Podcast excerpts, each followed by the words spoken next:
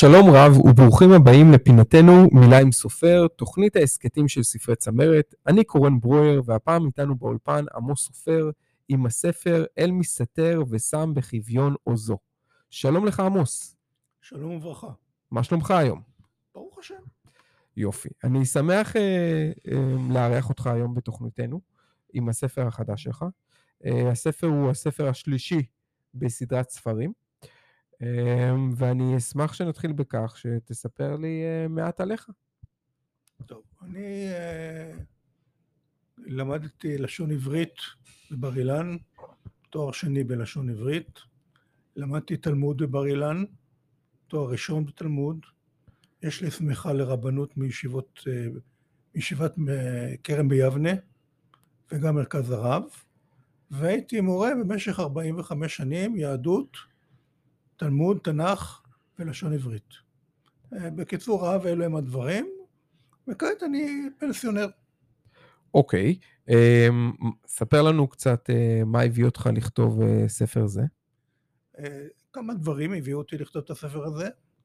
ראשית, התעניינות רבה מאוד בנושא של דברים שהתורה מסתירה מאיתנו וחז"ל מסתירים מאיתנו, וגם קונפליקטים שמתרחשים במהלך כל עלילה בתנ"ך או בתורה, והם מוסתרים, וזאת סיבה אחת.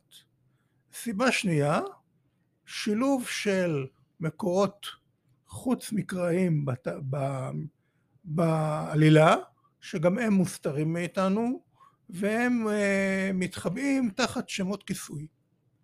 סיבה שלישית, העובדה שהעברית שלנו היום, היא לא מתאימה ללשון התנ"ך, וחלק גדול מהתנ"ך איננו ברור לנו ואיננו מובן לנו, וגם השפה קשה בעיני רוב האנשים היום במדינה. בסיבה שלישית ורביעית ואחרונה, יש צורך שהידע הזה יגיע לכל מיני אנשים שמתעניינים בנושא הזה, וחסר להם המקורות המתאימים לכך. אוקיי, בואו ספר לנו קצת על הספר.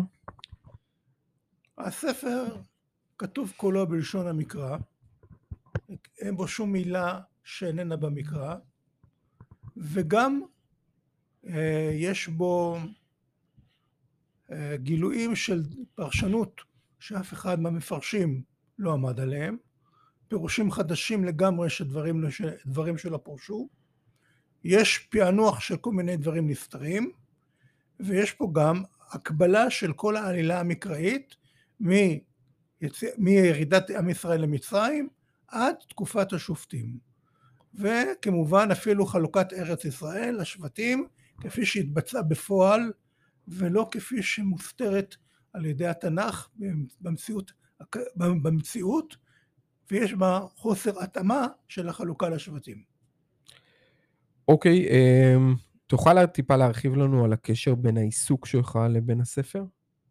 העיסוק שלי קשור בתנ"ך, ביהדות, בחז"ל ובלשון עברית.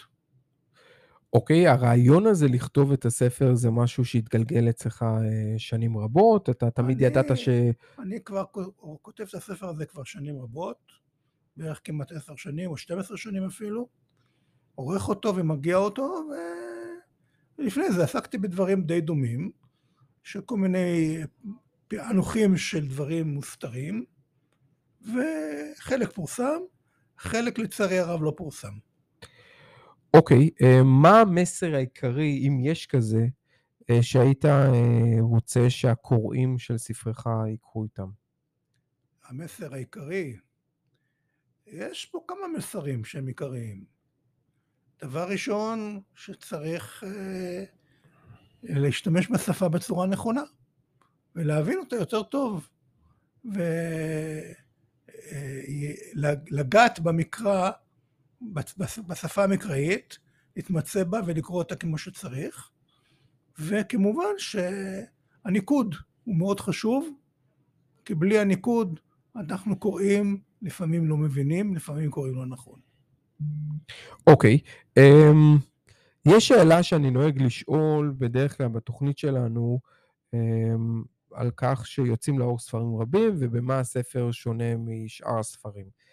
פה באמת יש שוני אדיר, ואני רוצה שתסביר לנו, כדי שהמאזינים יצליחו להבין, כי הספר לא נמצא מולם, על השוני הגדול באמת בין הספר הזה לכל ספר אחר שיצא לאור עד כה.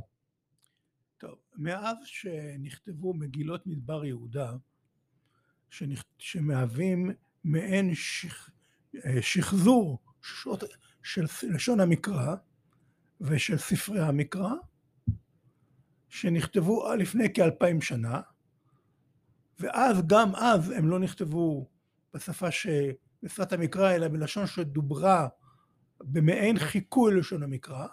יש מילים שאינם במקרא, יש מילים חדשות, אפילו יווניות.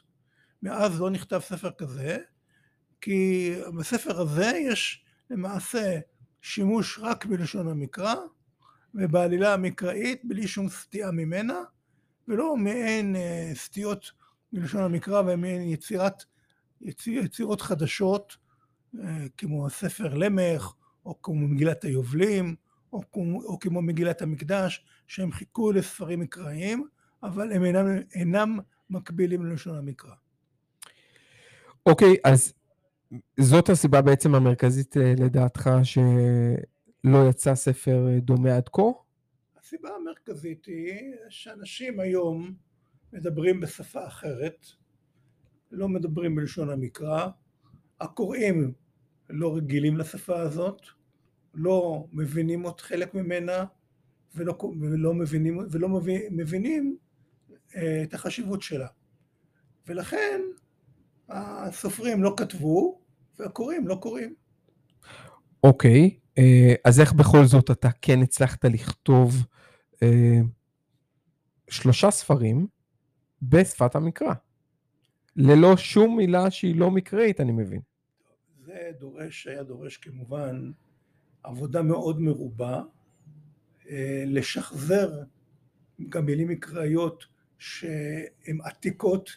השתמשתי אפילו בלשונות של כתובות ארכיאולוגיות, okay. שמכילות בתוכן מילים שאינם במקרא, אבל הם מלשון המקרא, וגם במילים שהם בספרי מקרא, שאף אחד לא קורא אותם, כמו ספר איוב. טוב, זהו ספר ראשון שלך? כן. סדרת הספרים הזו. כן. יש ספר חדש בתכנון? אני עוד לא יודע, יכול להיות, אבל משלב זה אני לא רואה. אוקיי. טוב, עמוס, אני רוצה להודות לך שהתארחת אצלנו. היה לי נעים מאוד לשוחח איתך. אני מאחל לך המון בהצלחה, לך ולספרך. את הספר ניתן להשיג אצלנו באתר נטבוק, ותודה לך שוב.